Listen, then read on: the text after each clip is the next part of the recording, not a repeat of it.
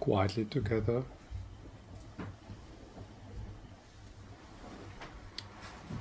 And now, towards the end of this day, maybe it's a bit easier for us to surrender the doing, just um, sliding into being here without any effort, bathing in the stillness and awareness we have built up together today.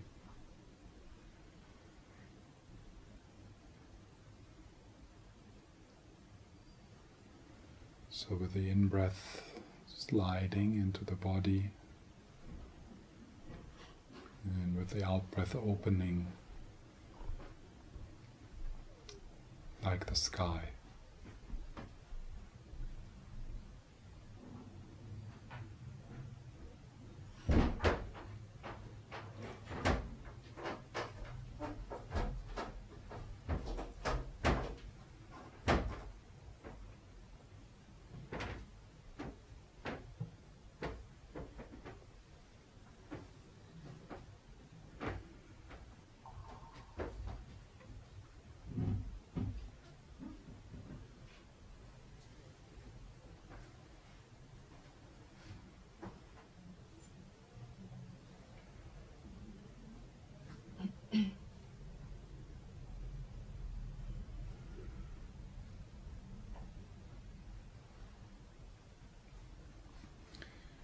And if it feels good, you stabilize yourself a bit with the hands, with the breath.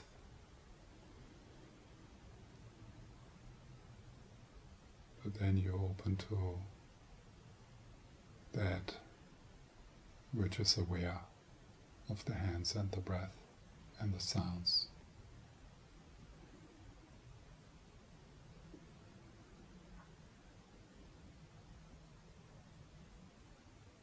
You tune in into the vastness, into the mighty stillness.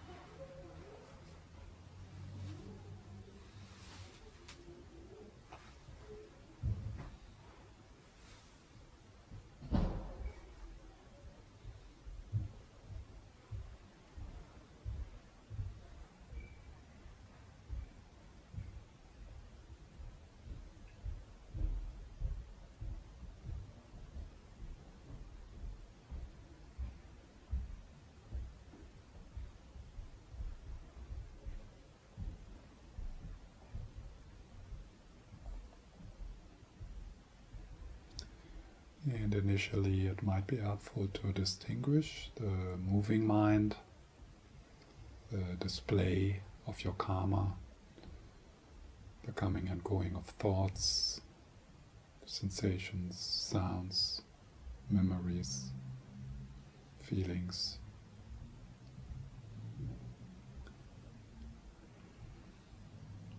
Which are appearances in awareness.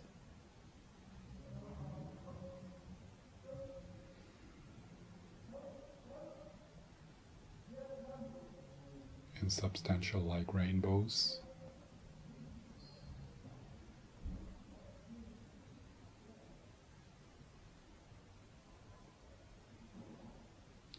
And then the space within this movement happens, like the sky.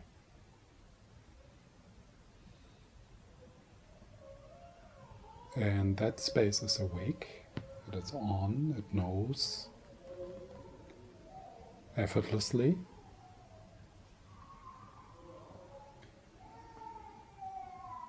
It is that which is there already. always prior to the experience.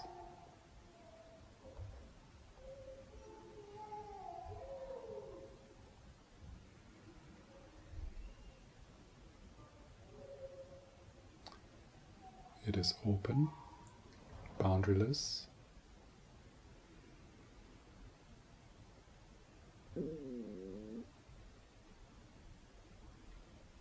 can't find the end of it.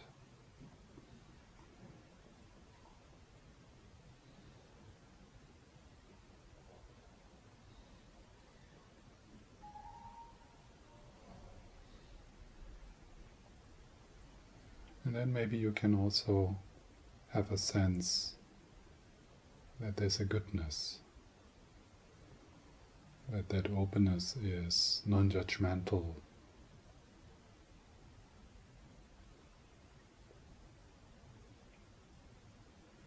safe, trustworthy.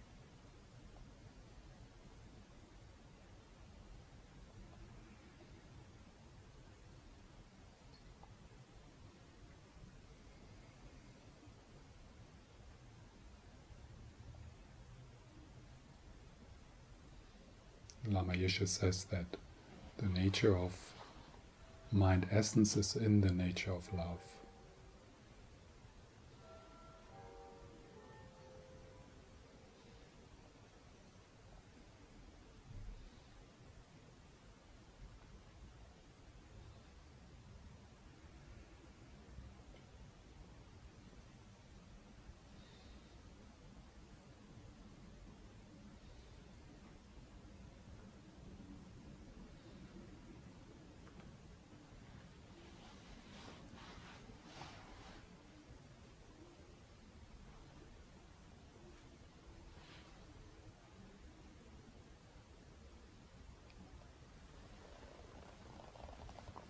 So this kind of meditation is a bit of a journey. There's not a point where you arrive or that you get better at it or that you feel better.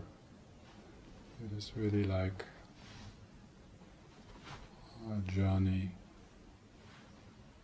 of settling, of appreciating what arises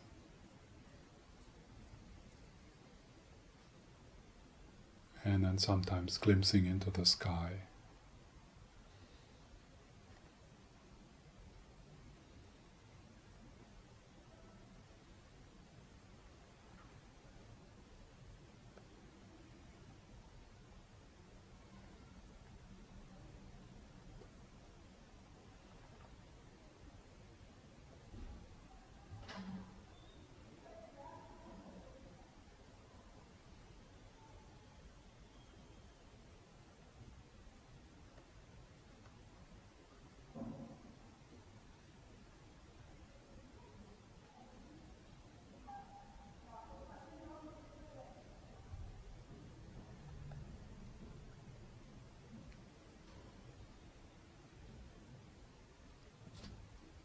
Returning and resting.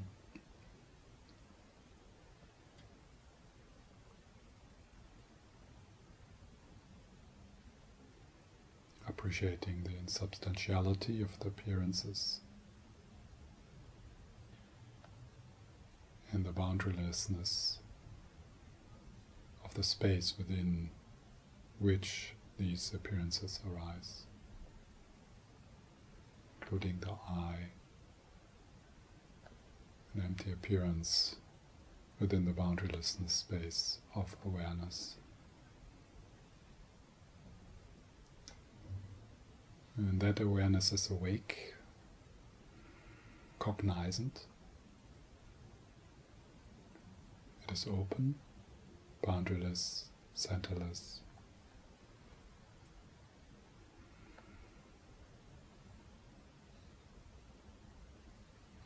There might be a sense of gentleness or tenderness.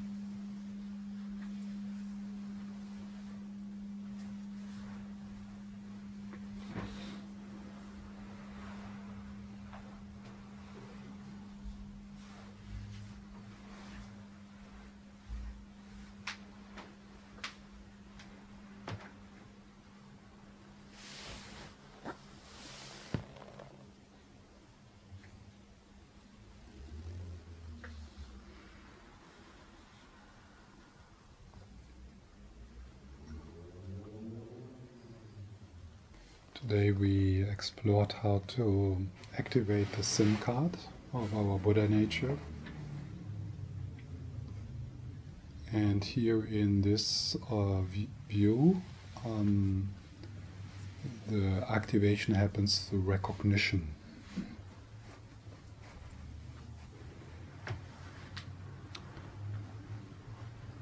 So I mentioned already how to now continue how to work with this if this speaks to you.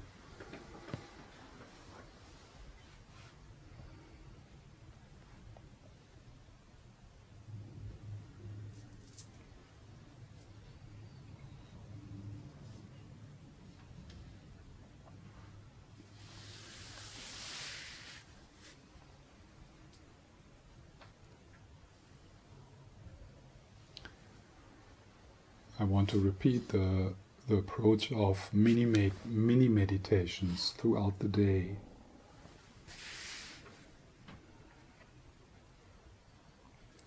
And every day to return to some pith instructions, so some to some input, like uh, a video, an audio, a, a, a quote, a page from a text,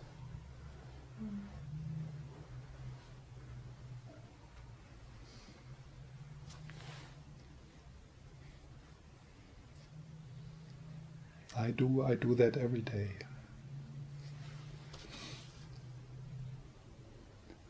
So every morning for quite some time I just sit around. And then and then um, I check my Facebook. And uh, yeah and there I have the quote of the day the link of the day and I have kind of un- unfriend I have unfriended anything else.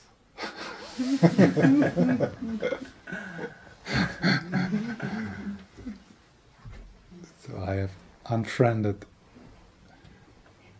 anything else than the ultimate guru, which speaks to me in, you know, in the in the teachings of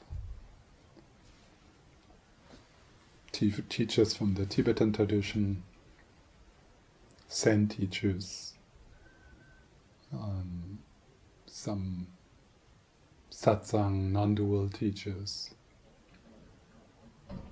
and uh, and it really um, it it really for me it's such a joyful and gentle way to. Um, to come to, to come back to that what is always already there. Yes, and then it does not mean that that we let go of those uh, relative practices of working, of uh, the body work we do, the psychotherapeutical work we do, the work we do in terms of purification and accumulating of merit. Because in order to stabilize this recognition, in order to increase its depth and its uh, stability, um, it helps to heal the body, heart, mind.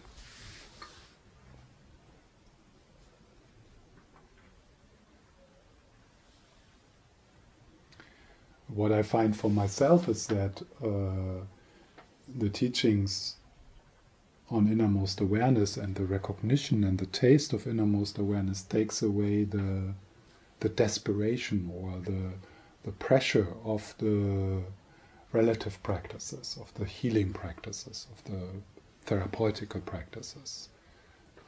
I mean, I, it's still, I mean, it's still so fascinating and interesting and a good way to spend my time. Uh, yeah, but it's not really like,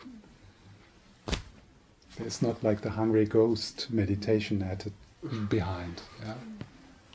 I'm not afraid to miss out on something or uh, like that I have to do long retreats. I mean, I, I, it's good to do long retreats, but there is not the this kind of hunger behind, and that's really nice. So it's just like more natural, mm-hmm. stress-free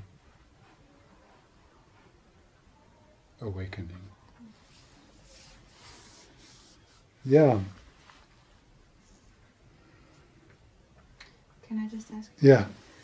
I'm just curious to know how, in daily life, we all have like our uh, businesses and jobs and families and and stuff, and the pr- mode of production that we all go into, where we have to kind of do what, quite the opposite of what we're doing in this room. Mm-hmm.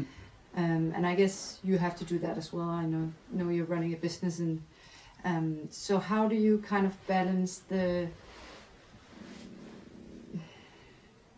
the way of uh, being and doing? Mm. Um, how do you cultivate mm. uh, the the being and the letting go, and you also have to be in Mm. a, a productive mode most of the time. Mm. Yeah.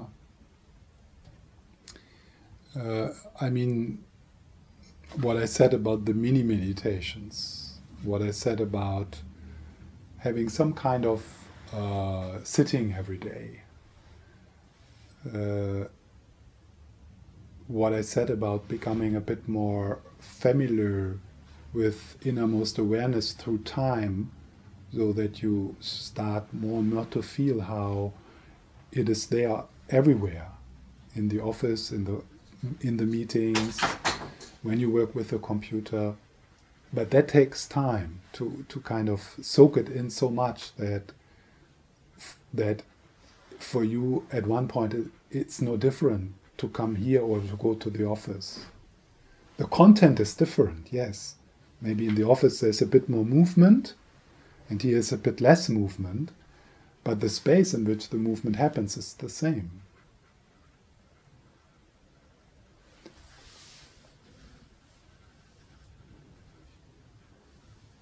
Um, I don't know that. I don't think there is like a trick. Uh,